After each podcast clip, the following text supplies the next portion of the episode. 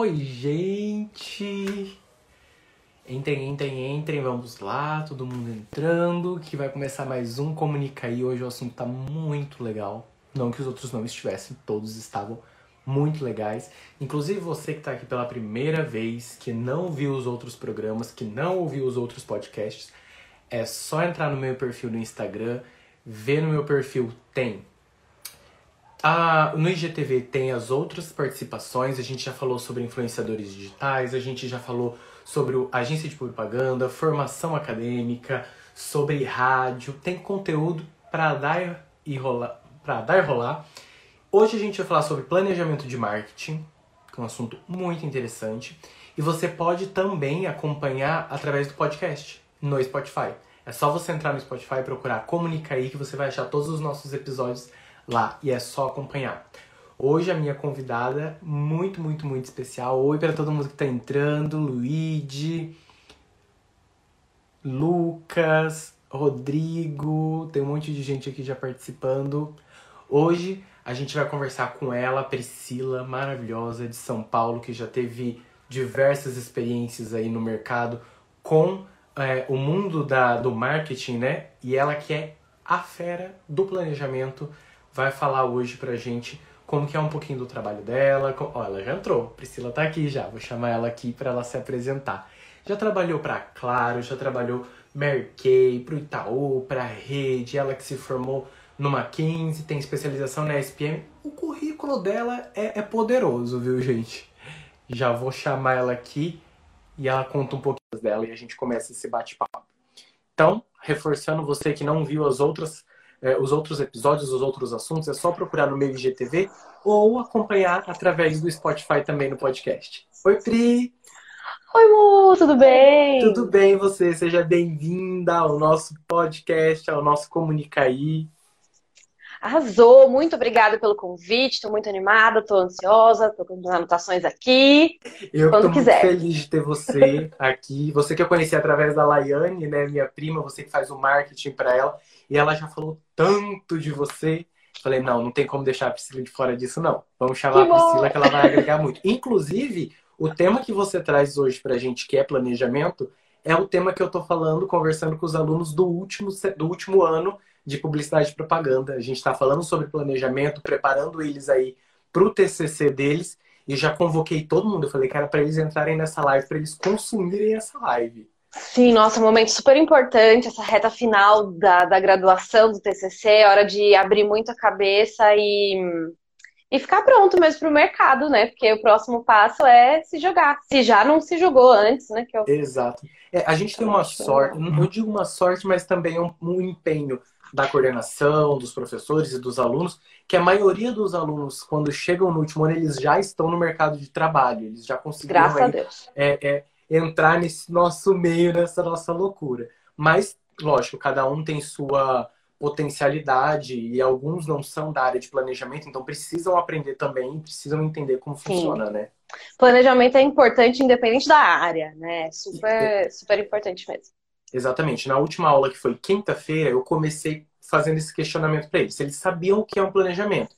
Eu falei que o planejamento ele está intrínseco no ser humano. A gente nasce instintivamente aprende a planejar. A gente precisa planejar que horas a gente vai assistir o desenho para a gente tomar banho, colocar o uniforme para a escola e a gente vai crescendo e isso vai evoluindo. Acorda né? planejando já. Uhum. Exatamente. E aí eu quero que você conte pra gente, a gente já tá aqui ó, animado, falando, fala e dispara. Eu quero que você conte pra gente sua experiência aí com marketing com planejamento, que eu sei que é longa. Tá bom. É, bom, primeiro, deixa eu me ajeitar aqui, que eu não sei se estou numa posição muito boa. Tá, tá bom, né? Tá maravilhosa. Então tá. É... eu moro em São Paulo desde 2009, mas eu sou de Poços de Caldas, sou de Minas. Então também vim para cá para fazer faculdade e, e, acabei ficando e tô aí até hoje, nunca saí de São Paulo. É... Primeira coisa é que desde o início da faculdade eu fiz publicidade e propaganda com ênfase em marketing, eu estagiei na área. Então, eu acho isso uma coisa muito importante já em termos de planejamento, até pessoal mesmo, porque É, eu achava que eu queria fazer uma coisa dentro da publicidade, eu achava que eu queria trabalhar com comunicação interna, era isso que me brilhava os olhos quando eu lia sobre marketing. É, e eu tive a oportunidade de fazer um estágio na área e odiei, tá? Então, eu também a acho importante. na prática mesmo. É, é importante que a gente planeje durante a nossa graduação, por exemplo, passar por várias áreas do marketing. Então, eu trabalhei é, com atendimento de cliente, tanto pessoa física quanto pessoa jurídica. Eu trabalhei com comunicação interna. É, e aí, finalmente, fui trabalhar em produto, que foi o que eu realmente curti, assim, e na parte mais corporativa da minha carreira, que foram os primeiros 10 anos, eu segui na área de produto. Que fez seu coração é, bater, né? Que fez meu coração bater e que eu não esperava de jeito nenhum. É, então, essa é a primeira coisa. Acho que a minha relação com planejamento, como você disse, começou com certeza quando eu era criança e queria assistir o desenho, mas de uma forma um pouco mais consciente, veio muito durante a faculdade, porque eu precisava é, conseguir as experiências que eu queria. Meu pai entrou, que bonitinho. Oi, pai. Eu, eu precisava das experiências assim que do que eu queria passar, sabe, ao longo do, da graduação e tudo mais, do que eu achava que eu queria fazer com a faculdade pronta. Então acho que o planejamento começa ali, né, do ponto de vista pessoal. Dentro das questões de trabalho, é, a minha primeira experiência CLT foi um desafio muito grande de planejamento para mim.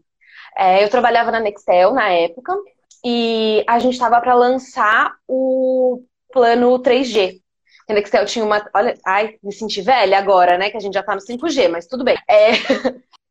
a Nextel tinha um outro tipo de tecnologia e aí a gente precisava lançar essa.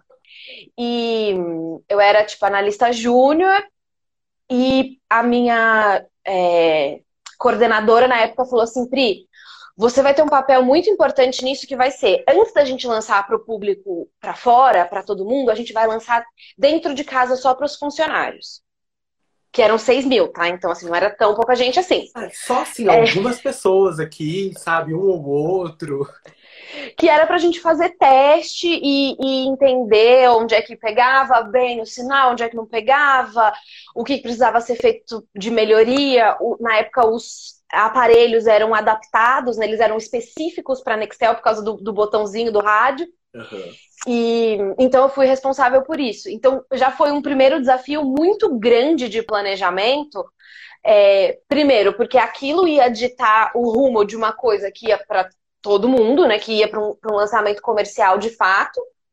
É, e tinha, tinham muitos passos envolvidos ali. Então tinha que falar com o RH para ver como é que isso ia entrar em benefício, tinha que falar com o TI para desenvolver um plano específico, tinha que bater na porta dos é, fabricantes de aparelho para pedir fabricante, para pedir aparelho de graça, né? Que a gente não ia pagar.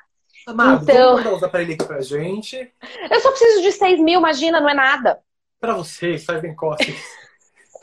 então, foi, foi todo um trabalho, assim, de planejamento mesmo muito longo muito importante, mas eu vou falar uma coisa que eu acho que é um pouquinho contraditória, que é mais importante do que o planejamento é a execução de tudo isso.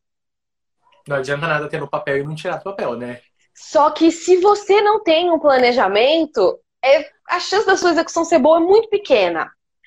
Então, quando você me perguntou, né, qual era a minha experiência com planejamento, ela começou desde o início da minha carreira.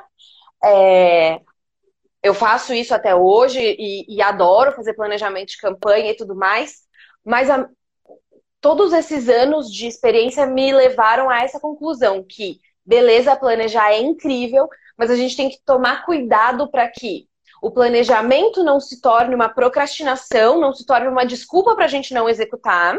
Uhum. Que a coisa mais importante de tudo é de fato executar mas que a chance da gente executar bem sem um planejamento é muito pequena. Então, sim, ele é importante, mas ele tem que ser limitado, porque é, eu vejo muita gente quando quer começar um negócio novo, fica se perdendo no planejamento e nunca que vai, sabe?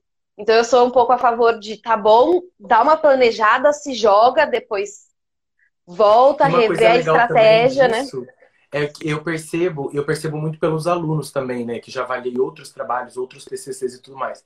Às vezes a gente monta um planejamento e no planejamento a gente quer abraçar o mundo. E a gente precisa ter foco, porque se a gente não tem foco, a gente não executa.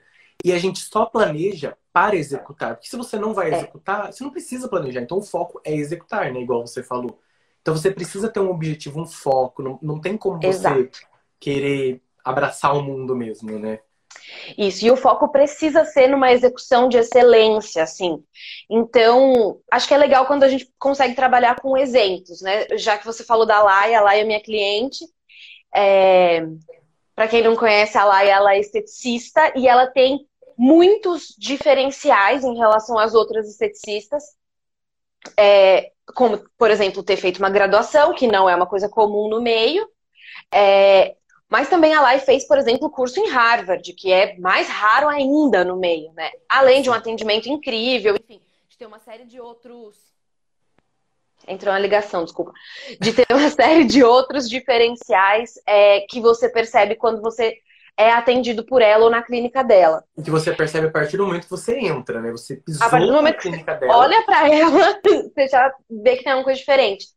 Mas quando é, eu comecei a trabalhar com a Lai, né, de um ponto de vista mais profissional, que eu comecei como cliente, tá? Essa CUTS aqui.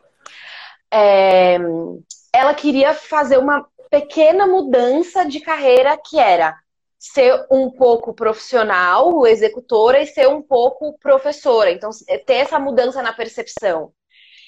E, e planejou tudo isso até chegar nesse momento que ela lançou o curso online dela e que ela tem além do, de um curso principal, outros cursos.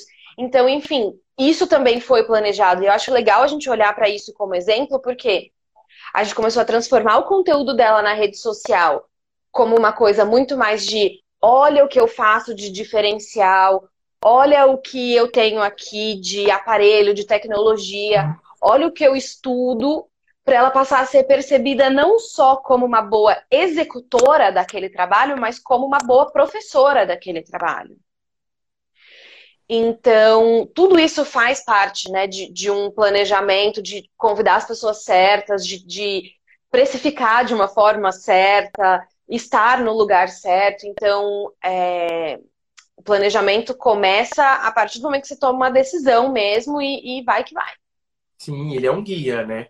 Para você, Ele é um você consiga ser assertivo. Até porque tudo isso envolve dinheiro, envolve investimento.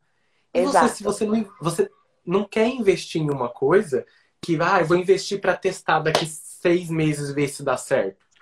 Não. Porque quem no e... Brasil hoje tem esse dinheiro para, ah, eu vou testar aqui? É muito difícil.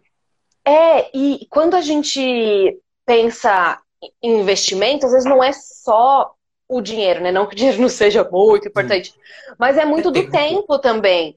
Então, assim, eu e a Laia, a gente passou dias e madrugadas gravando na clínica, sendo que no outro dia ela tinha que trabalhar e atender cliente, porque era aquilo que fazia ela ganhar dinheiro. É, então, ela também fez um, um, investimento de tempo, de energia e de estudo. Ela então... abriu muitas vezes de estar com o marido dela, de estar com a família. Você abriu de estar com, seu, com a sua família, com seu marido. Isso tudo Exato. conta, né? Conta super, conta super. E, e a gente todo dia chegava lá sabendo o que, que a gente ia gravar, até onde a gente tinha que ir. Então, eu acho que o planejamento também ele te disciplina um pouco, do tipo, tô cansada, mas não cheguei ainda onde eu precisava chegar, então não acabou. Tô cansada, mas eu que lute. Mas eu que lute, é isso mesmo. E, e é sempre assim, né? Então você sabe que se você não fizer isso hoje, você vai atrasar todo um cronograma, você vai atrasar tudo que você tem para fazer então, o planejamento, ele, ele também é um pouco seu disciplinador, né? Ele não pode ser carrasco, mas ele precisa Sim. te colocar ali no rumo e te disciplinar. Sem dúvida. Ô, Pri, e a gente fala muito de planejamento, e acho que as pessoas têm uma, uma ideia de senso comum o que seja o planejamento, né? Pelo próprio nome, pelo que a gente já está acostumado. Mas quando a gente fala em planejamento 360, o, o que, que você quer dizer com isso? O que significa para a gente esse planejamento 360? Olha, o que eu quero dizer com planejamento 360 é o seguinte: é, não adianta você é, definir um objetivo e olhar para uma reta dele e só trabalhar naquilo. Então, quando eu falo sobre o planejamento 360, eu estou falando que o primeiro passo do planejamento é mapear tudo que você tem. E a gente vai trabalhar com tudo que você tem. Vou, vou explicar, porque tudo é muito abrangente, É né? Então, coisa. tudo é muita coisa. Então, você precisa olhar para os seus canais de comunicação digitais, para os presenciais, para a experiência do seu cliente quando ele entra no seu estabelecimento ou dentro do seu marketplace que seja digital, é, como as pessoas estão vestidas ali dentro, o que, que elas vão ter de sensação. é, quando a gente fala de espaço físico, estou falando também, por exemplo, de marketing olfativo. Então, eu acho que a primeira coisa que a gente precisa fazer é, antes de tentar reinventar a roda, reinventar tipo o seu negócio, é fazer um mapeamento de tudo aquilo que você tem em mãos para a gente descobrir como trabalhar melhor com o que você já tem, para fazer as melhorias dentro do que você já tem, antes de virar e falar, ah, quero fazer não sei o que novo. Sim. É, Então, quando eu falo sobre o planejamento 360, normalmente eu faço, começo fazendo uma matriz, assim, e eu sou um pouquinho acadêmica nesse sentido que, que eu, tipo, pego conceitos de Kotler, né? Então, estou falando sobre quatro Nossa, P's, praticamente o nosso faço pai, uma né? matriz com os quatro P's, né?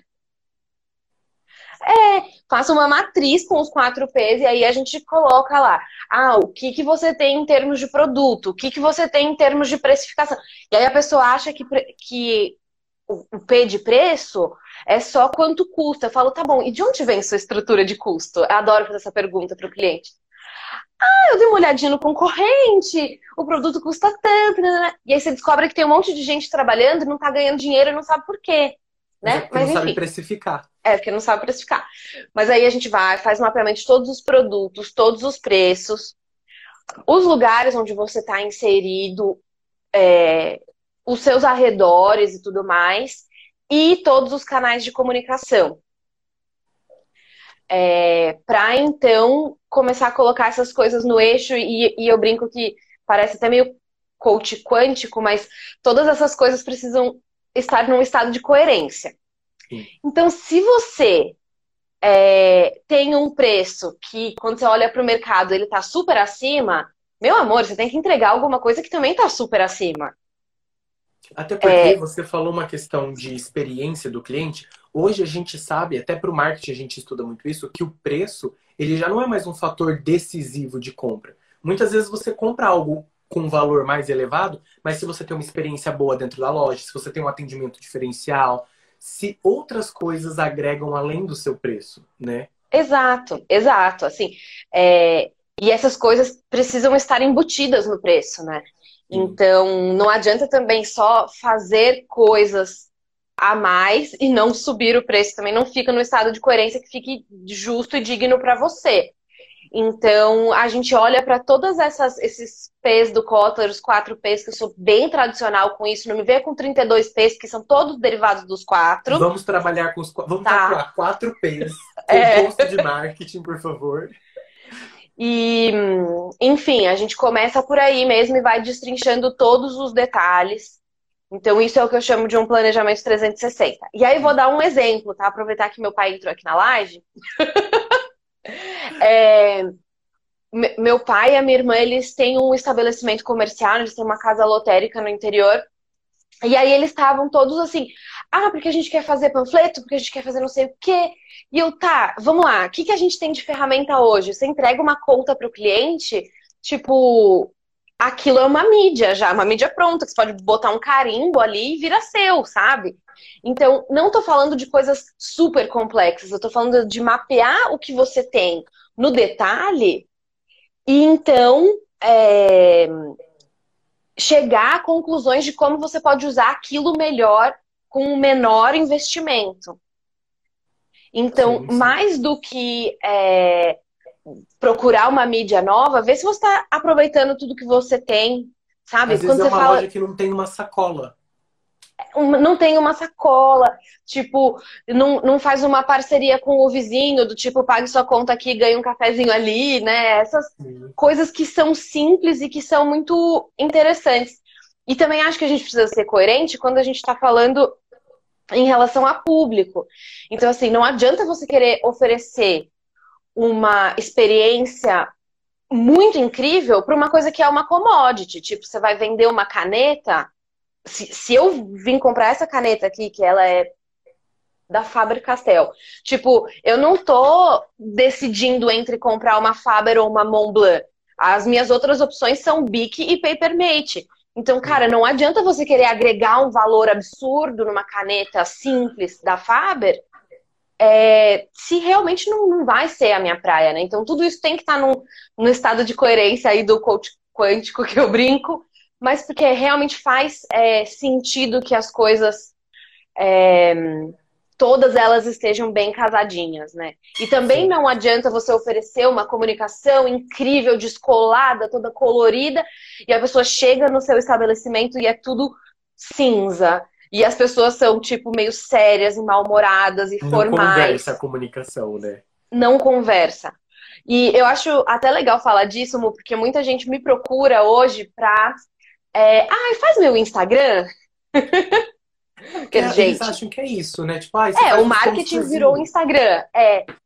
E eu, tipo, olha, até faço, mas não adianta nada a gente ter, tipo, um puto Instagram, uma coisa. Se a pessoa chega aqui e a experiência dela não é boa, se na hora que ela liga aqui ou chama no WhatsApp, a conversa não é coerente, se ela chega aqui o uniforme não, sabe, não conversa, todas essas coisas precisam ficar muito interligadas e é, muito suaves. Assim, o cliente precisa se sentir o tempo inteiro em todos os pontos de contato é, de acordo com o que você quer passar, né? Não, assim, parece que você tá. Eu quero te colocar num pedestal, porque assim, tudo que você falou é o que eu tenho vontade de olhar para o cliente e falar, gente, entenda isso, por favor. é isso. Então, eu falo, eu falo, juro, eu, e eu acho que funciona super, porque é, as pessoas falam isso quando elas me contratam e, e, depois de um tempo que a gente trabalha, elas falam, nossa, nunca tive um marketing assim e tal. Eu falo, porque você nunca teve um marketing, meu amor. Você tinha alguém que fazia uns posts na rede social para você. Não existe marketing é, fracionado, assim, tipo, eu não consigo fazer isso e ignorar o resto. Sim, com certeza. E você falou uma coisa super legal, que você falou que você tem o seu lado acadêmico, que é quando você recorre a cota lá os quatro P's do marketing, né? E eu acho que isso é muito importante, porque quando a gente fala de trabalhar com marketing, inclusive o Comunicaí, ele surge com a, a ideia de explanar, de falar sobre a importância do profissional de comunicação. E quando a gente fala sobre a importância do, dos quatro P's, é assim, como a gente vai começar um planejamento, por exemplo? A gente tem que coletar dados. Como a gente coleta esses dados? A gente tem formas que a gente aprende justamente com esses teóricos. Então, nós profissionais aprendemos os quatro P's do marketing, uma SWOT, uma BCG, uma Forças de Porter, e através disso tudo, sabendo aplicar e sabendo analisar e interpretar, que a gente chega a informações para traçar um bom planejamento, né? Exato, a gente precisa entender como as coisas estão para ir aplicando essas estratégias do planejamento, olhar de novo e ver se a gente saiu do lugar, né? E, e uma coisa também que eu acho muito importante do ponto de vista acadêmico é que assim você pode sim aprender uma coisa sobre marketing ou várias coisas sobre marketing, mas o mais importante é aprender a criticar aquilo que você aprende. Então, é, tem muita gente que fala assim: ah, tem que fazer, sei lá, cinco stories por dia, que seu engajamento vai melhorar. É... Como se fosse uma receitinha pronta, né? Parece. Como se fosse uma receita pronta. E assim, pode ser que sim, pode ser que tenha dado muito certo para essa pessoa que fez os cinco stories por dia, é... mas não é porque deu certo para essa pessoa que dá certo no geral. Pra né? todo mundo. E eu acho que a gente vive não só dentro do marketing, mas um momento até meio político, assim, que a coisa ela tá muito determinista. Então, é, a pessoa acha que porque ela fez A, B e C, ela não, vou ter que falar, não pegou Covid. Tipo, amor, é tudo bem, você não pegou Covid, mas não quer dizer que é por isso, às vezes não tem relação. Então, uhum. se você não, não estuda isso no detalhe, se você não aprende a criticar, você começa a fazer essas relações e começa a achar que tudo é verdade. Então você fala, putz, eu fiz os cinco stories, nossa, arrasou, guru do marketing. Então, não é assim.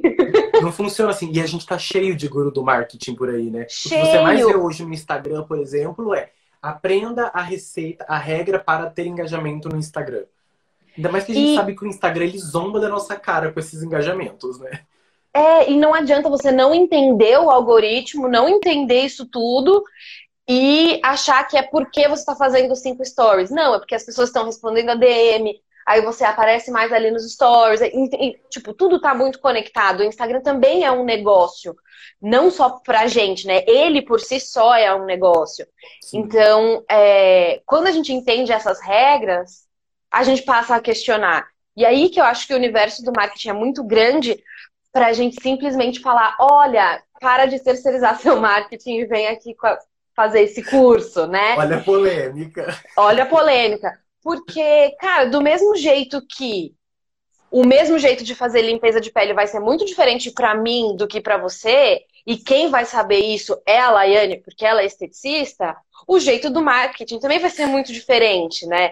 Você precisa aprender a ter um raciocínio, uma análise daquilo que você está fazendo, para então chegar, é, daquilo que você tem para trabalhar, para então chegar em algum lugar, né? É, não adianta aplicar a mesma receita para todos os tipos de pele, ou de marketing, ou de Instagram.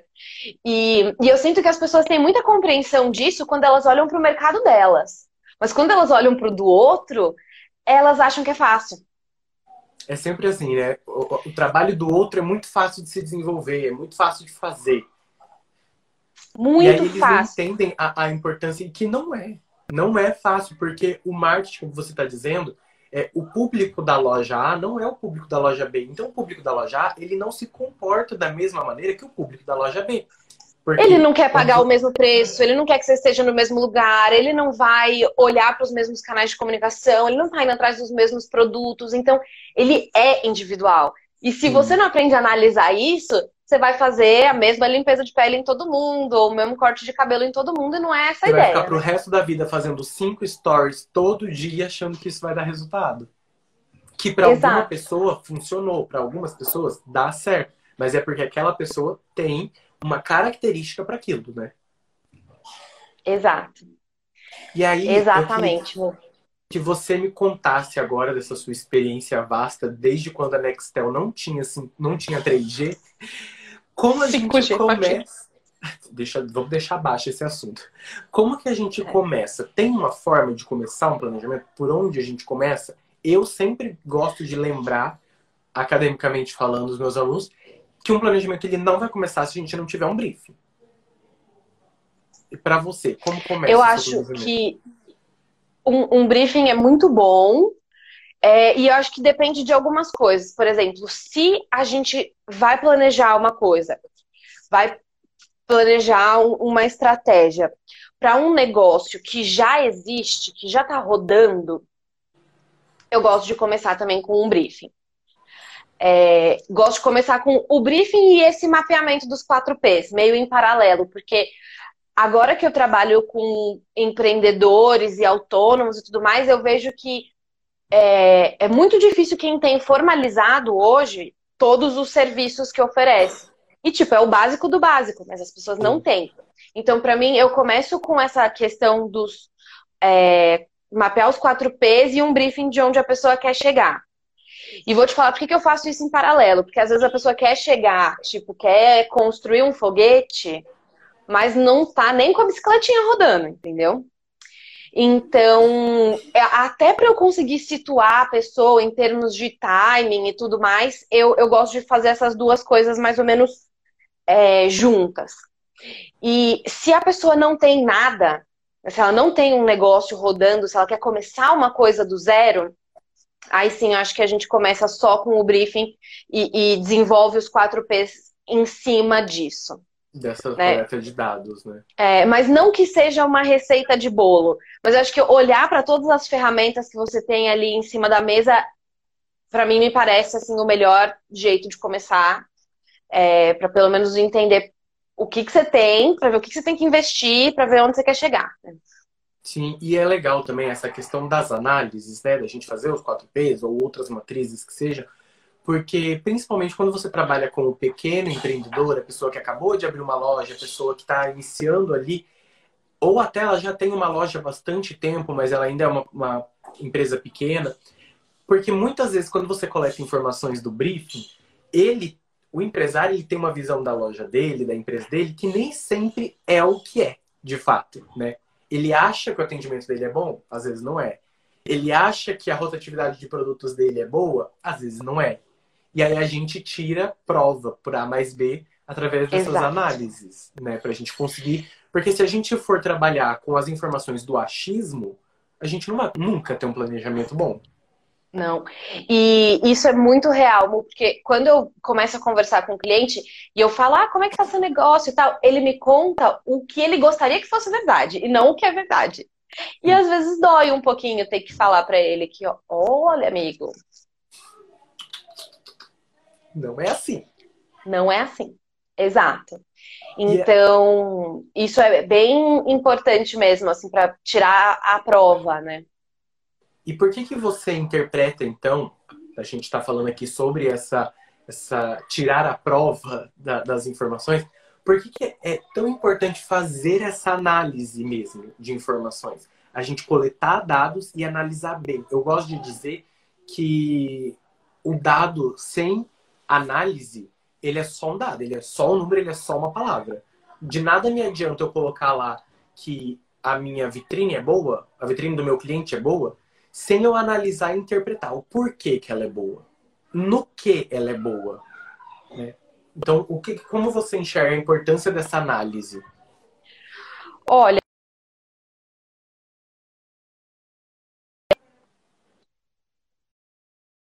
do cliente e os meus quando. Eu acho que eu caí aqui, voltei, né?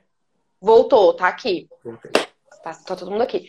É, eu acho que essa questão da análise de dados ela é muito importante quando a gente olha para os objetivos do cliente e para os nossos, né? Então, na minha empresa eu tenho um, um pilar que é eu não faço um projeto se não for para ganhar dinheiro. Para o cliente ganhar dinheiro, para eu ganhar dinheiro e tudo mais. Então, eu primeiro, assim, o mínimo de métrica que eu preciso para entender se antes a gente ganhava 100 e agora a gente está ganhando mil, o que, aconteceu nesse meio de caminho. É, o que, que a gente acertou, o que, que a gente errou, é, que, que, que, quais foram as pequenas coisas que a gente fez que deram maior resultado. Então, para mim, a métrica, assim, qualquer tipo de análise de dado, olhar para esse dado é muito importante para a gente entender se a gente está tendo resultado ou não. Sim, sem dúvidas. E... E, e concordo muito com olhar o porquê do, do número, sabe? Hum. Não é só, ah, tá bom, tá. A vitrine tá boa. Sim, mas por quê? Com base em quê que a vitrine tá boa, Como né? Você tipo, é sabe que essa vitrine tá boa? É seu gosto pessoal, você fez uma pesquisa, é... como é que você chegou a essa conclusão, né? Então, eu acho Concordo 100% com você. E mais uma vez a gente entra naquele ponto, né? Ah, a vitrine tá boa. Com base em quê? Muitas vezes é com base no que o empresário gosta. E nem sempre o que o empresário gosta é o que o cliente quer consumir. Exato. Mas então tá, são dois livros. O primeiro chama Rápido e Devagar, Duas Formas de Pensar. Já leu, Mo? Não. Olha, indico demais. É, o autor chama Daniel Kahneman. É um Depois livro que manda, custa. Tá? Eu mando, a gente posta lá na, nas redes sociais. É, nos, stories. nos, stories. É um livro que custa, em média, 50 reais, assim, um livro físico, o digital deve ser mais barato ainda. Sim. É um, uma bitela de livro, tá, gente? É, é um livro bíblia. bem. É, é uma bíblia. E ele fala sobre a gente ter dois sistemas de tomada de decisão dentro da gente, né? Que é o sistema rápido e o sistema devagar, que a gente usa esses sistemas em diferentes momentos da nossa vida. É... Na verdade, a gente usa eles concomitantemente, mas em diferentes momentos, assim, é, dependendo da decisão que você tem que tomar. Por exemplo, ah, vou abastecer meu carro. Que tipo de é, custo mesmo de resposta, custo de pensamento você tem para isso? Então, essa é uma decisão que você toma pelo sistema rápido. Agora, vou trocar de carro. É um investimento maior. Então, esse é o tipo de decisão que você toma pelo sistema devagar. Porque já e é um gosto... processo que envolve muitas outras tomadas de decisões, Exato. né? E eu gosto muito desse livro porque é, ele mostra essas nuances na tomada de decisão é, que eu acho importante, tanto para gente como comunicador, publicitário, olhar para o nosso cliente dessa forma e entender que ele tem esses dois sistemas, quanto explicar para o nosso cliente que o cliente dele também tem isso, né? E, e acho que isso leva a gente a olhar para as coisas com menos resposta absoluta e mais é, nuances mesmo de pensamento, sabe? Não achar que uma regra se aplica para todas as coisas. Então, esse é o primeiro livro, e o segundo chama De Onde Vêm as Boas Ideias, de um carinha que chama Steven Johnson. Esse é mais barato ainda, é mais facinho de ler, menor, custa 40 reais. É... E um cara que ficou, sei lá, 20 anos estudando o processo das pessoas que têm ideias geniais, que têm invenções incríveis, que tem aquele tal do momento eureka, né? E ele fala muito sobre a não existência desse momento eureka. É, ele fala, cara, às vezes o que, para quem tá vendo, parece que surgiu do nada, na verdade, é um, um conjunto de referências que essa pessoa passou anos absorvendo e juntou e agrupou de uma forma diferente e então chegou a essa ideia. Sim. Né? Então, eu gosto muito desses dois livros para qualquer pessoa que trabalhe com comunicação, qualquer pessoa que trabalhe com marketing, porque hum, ele realmente te explica esse tipo de formação e eu acho que desmistifica um pouco a coisa das ideias geniais, sabe? Eu gosto de coisas é... que desmistificam, sabe? Que trazem o, o, real. É assim que a gente trabalha. Exato. Porque. E, e é engraçado, é, é bonitinho porque ele dá um sistema para você também passar a ter ideias geniais. Então, muito de anotar, de revisitar suas anotações, de ter algum lugar onde você guarde suas referências, de ter repertório e que você vai entender que, tipo, eu não poderia, por exemplo, inventar a lâmpada, porque, cara, nunca estudei sobre isso. Não vai ser num momento eureka meu que eu vou é, inventar a lâmpada. Tipo, eu não tenho o repertório mental para isso, né? Então, enfim, Rápido, devagar, duas formas de pensar e de onde vêm as boas ideias. Dois então, livros Renata, muito então, legais. Para você repetir o primeiro livro, Rápido e devagar, duas formas de pensar. É o primeiro Isso. livro, né? Isso e o mesmo. segundo livro, repete pra gente. É De onde vêm as boas ideias. De onde vêm as boas ideias. Ainda bem que essa pane toda elétrica aconteceu, a gente já estava quase encerrando, então agora eu vou passar para nossa última pergunta né? Que Mas, gente... Mu, você tem mais que 10 mil seguidores, a sua live não cai mais em uma hora. Ah, não cai mais? Não. Não, eu espero que o que resta de energia no meu ring light dure, né? Até o final da nossa live. Que agora Ai, você tá muito chique de ring light. Eu tô com abajur aqui. Tudo bem. É porque eu tenho mais 10 mil seguidores, aí o Instagram tá me pagando pra eu comprar light. Entendi. Ah, mentira, entendi, queria, tá queria muito. Meu sonho. Ô, Pri, mas eu quero saber agora de você. A gente já falou aqui sobre receita de bolo, sobre colocar na cabeça do nosso cliente que cada pessoa, cada empresa, cada negócio, cada consumidor pensa de uma forma diferente. A gente já falou aqui sobre o nosso pai Kotler, a gente falou sobre várias coisas. Mas eu quero saber se você tem uma forma, um método, uma receitinha própria para construir os seus planejamentos. Boa pergunta, amor. Eu acho que não tenho um, uma receita, mas eu tenho um meio que um pensamentinho constante que também é um meme que é o golpe tá aí, cai quem quer. E normalmente quem quer é preguiçoso. Então, se a gente começa a fazer tudo muito igual e não estuda e tal, é porque a gente está sendo preguiçoso e está começando a cair em alguns golpes. E aí a gente é... começa a fazer tudo igual e a gente faz errado, porque a gente acabou de falar que uma coisa não é igual à outra, né? Numa coisa não é igual à outra. Mas assim, se eu tivesse que inventar aqui um método agora, seria a junção do briefing com os quatro P's. Que é o ponto principal que a gente falou, né? Que é o ponto Independente principal. se você tem uma forma de escrever, de roteirizar, de planejar diferente do outro, mas sem essas duas bases, né? É, 4Ps ou outras matrizes também que podem entrar para somar o 4Ps. E o briefing, que é a nossa coleta de informações, a gente não caminha para lugar nenhum, né? Como é que a gente vai planejar algo se a gente não sabe nem de onde estamos saindo? Exato. Assim, e do ponto de vista de ferramenta mesmo, eu uso muito o Trello para as uhum. coisas dos meus clientes, assim, para as minhas também. Então, eu gosto muito do jeitinho que ele se organiza, de você ter um card para cada coisa, conseguir incluir coisas, incluir ideias, conseguir mover os cards de lugar. outras situações. É. Então, eu faço um Kanban do Trello, que é uma metodologia também de trabalho, que você separa entre o que você tem que fazer, o que você está fazendo, o que você já fez e o que vai ficar em backlog. Uhum. É, e é bom que eu consigo dividir com a minha equipe, né? As minhas meninas estão aqui. A gente faz daily, todos os dias, para olhar para esse Kanban, né? Olhar para o Trello e, e entender quais são as prioridades, se alguma coisa muda ou não.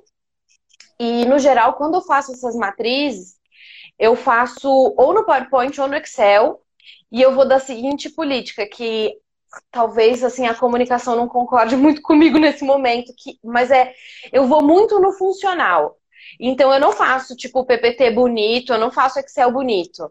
Eu deixo ele ali da cor que ele Os tá, do jeito que ele tá. nesse momento. Os designers choram, mas é, minha empresa ainda vai expandir, vou ter alguém só para fazer isso, entendeu? Eu faço o planejamento e falo: "Oi, querida, deixa bonito, beijos". Mas hoje assim eu vou muito nisso. Então, pro, provavelmente as coisas começam num sulfite. Então, eu e a Bruna, a Bruna também tá aí, ela é coordenadora de comunicação na minha empresa e a gente senta, faz o planejamento, por exemplo, de uma campanha é, no papel, sulfitão mesmo. E raiz. raiz. Eu acho que quando a gente for chique, a gente vai fazer no post-it, né? Que é raiz, mas é, é um pouco mais chique. Um pouco mais evoluído.